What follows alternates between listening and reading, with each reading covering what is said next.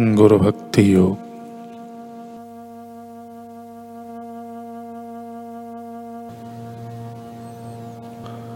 गुरु का ध्यान करने के लिए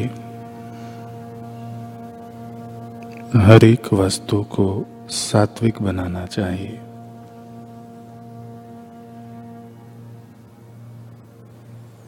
स्थान, भोजन, वस्त्र, संग, पुस्तकें आदि सब सात्विक होने चाहिए। गुरु का ध्यान करना किसी भी परिस्थिति में नहीं छोड़ना चाहिए।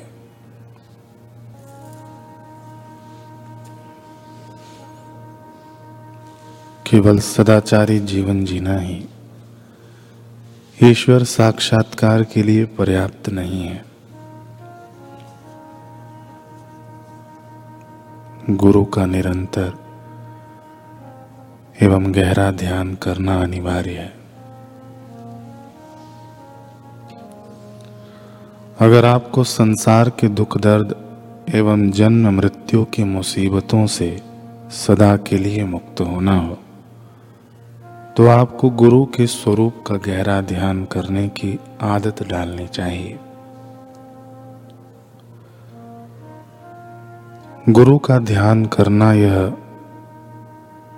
अनन्य अनुभव या सीधे आत्मज्ञान के लिए राजमार्ग है।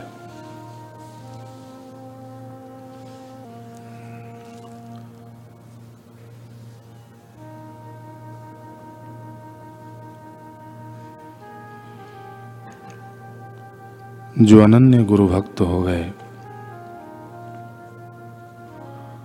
और ब्रह्मवेत्ता संतों का लाभ उठा लेते हैं और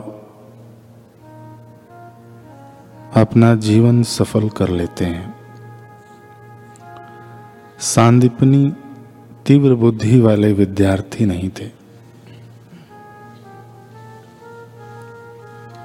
पर गुरु आज्ञा पालन में उनकी बड़ी निष्ठा थी। एक बार उन्हें गुरुदेव की आज्ञा हुई कि गुरुपुत्र को कुएं में फेंक दो। सांदीपनि ने तत्क्षण आज्ञा पालन किया। अन्य शिष्यों ने गुरुपुत्र को बाहर निकाला और सांदीपनि की खूब पिटाई की।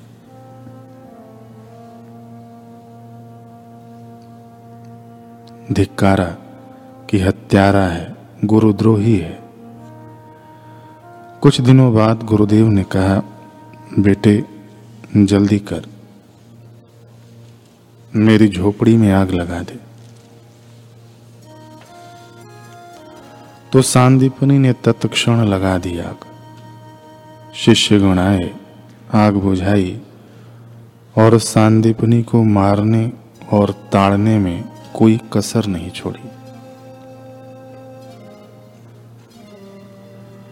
गुरुजी ने जब देह त्याग का निश्चय किया तब शिष्यों को अलग अलग वस्तुएं स्मृति चिन्ह के रूप में दी।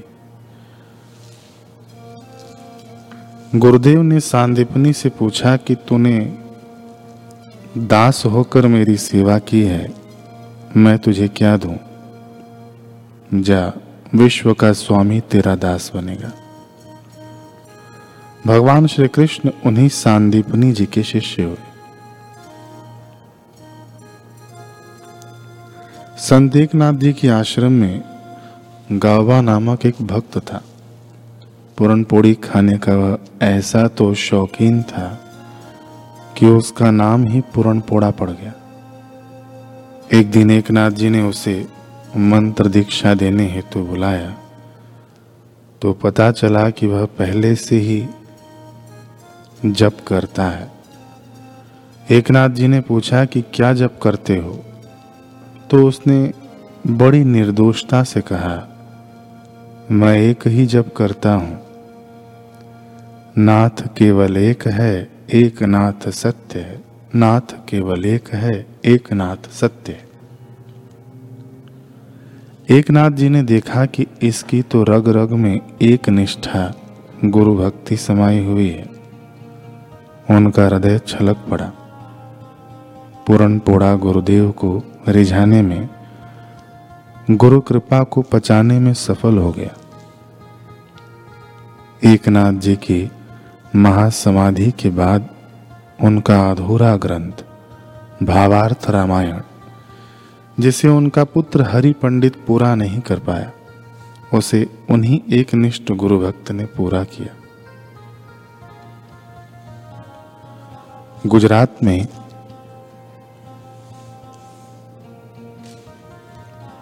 रामू नामक गुरु भक्त हो गए। एक बार उनके गुरुजी ने उन्हें कहा कि भोजन का आमंत्रण है, घोड़ा गाड़ी ले आओ। तो वे घोड़ा गाड़ी ले आए। गुरु ने अलग अलग कारणों से फटकारते हुए दस बार तांगा मंगाया और लौटाया, पर रामू के हृदय में फरियाद नहीं हुई।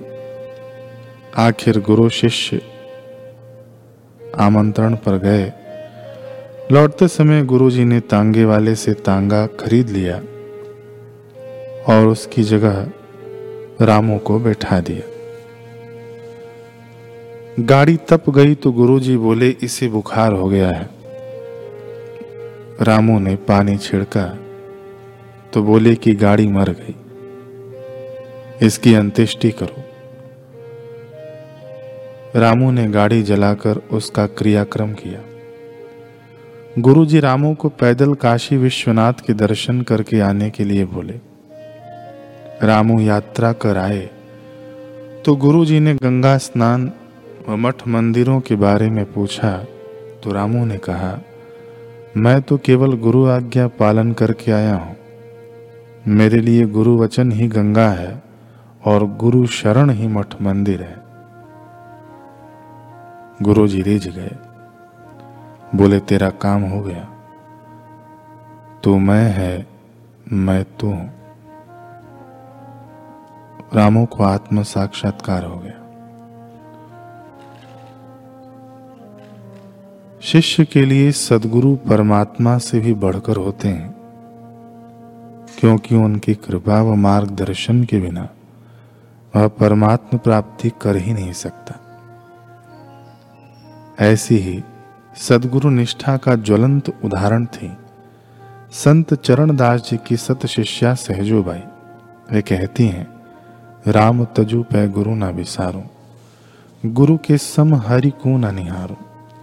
हरि ने जन्म दियो जग माही, गुरु ने आवागमन छुटाही। चरणदास पर तन मन वारो, गुरु न तजू हरि को तज डारू। ऐसी निष्ठा के कारण वे ब्रह्मवेत्ता हो गए, परम सुख को प्राप्त हो गए। इसी प्रकार ब्रह्मा जी के पुत्र अथर्वा, बृहस्पति जी के पुत्र कच जैसे अनेक गुरुमुखी परमात्म ज्ञान रूपी महत्फल को उपलब्ध हो गए।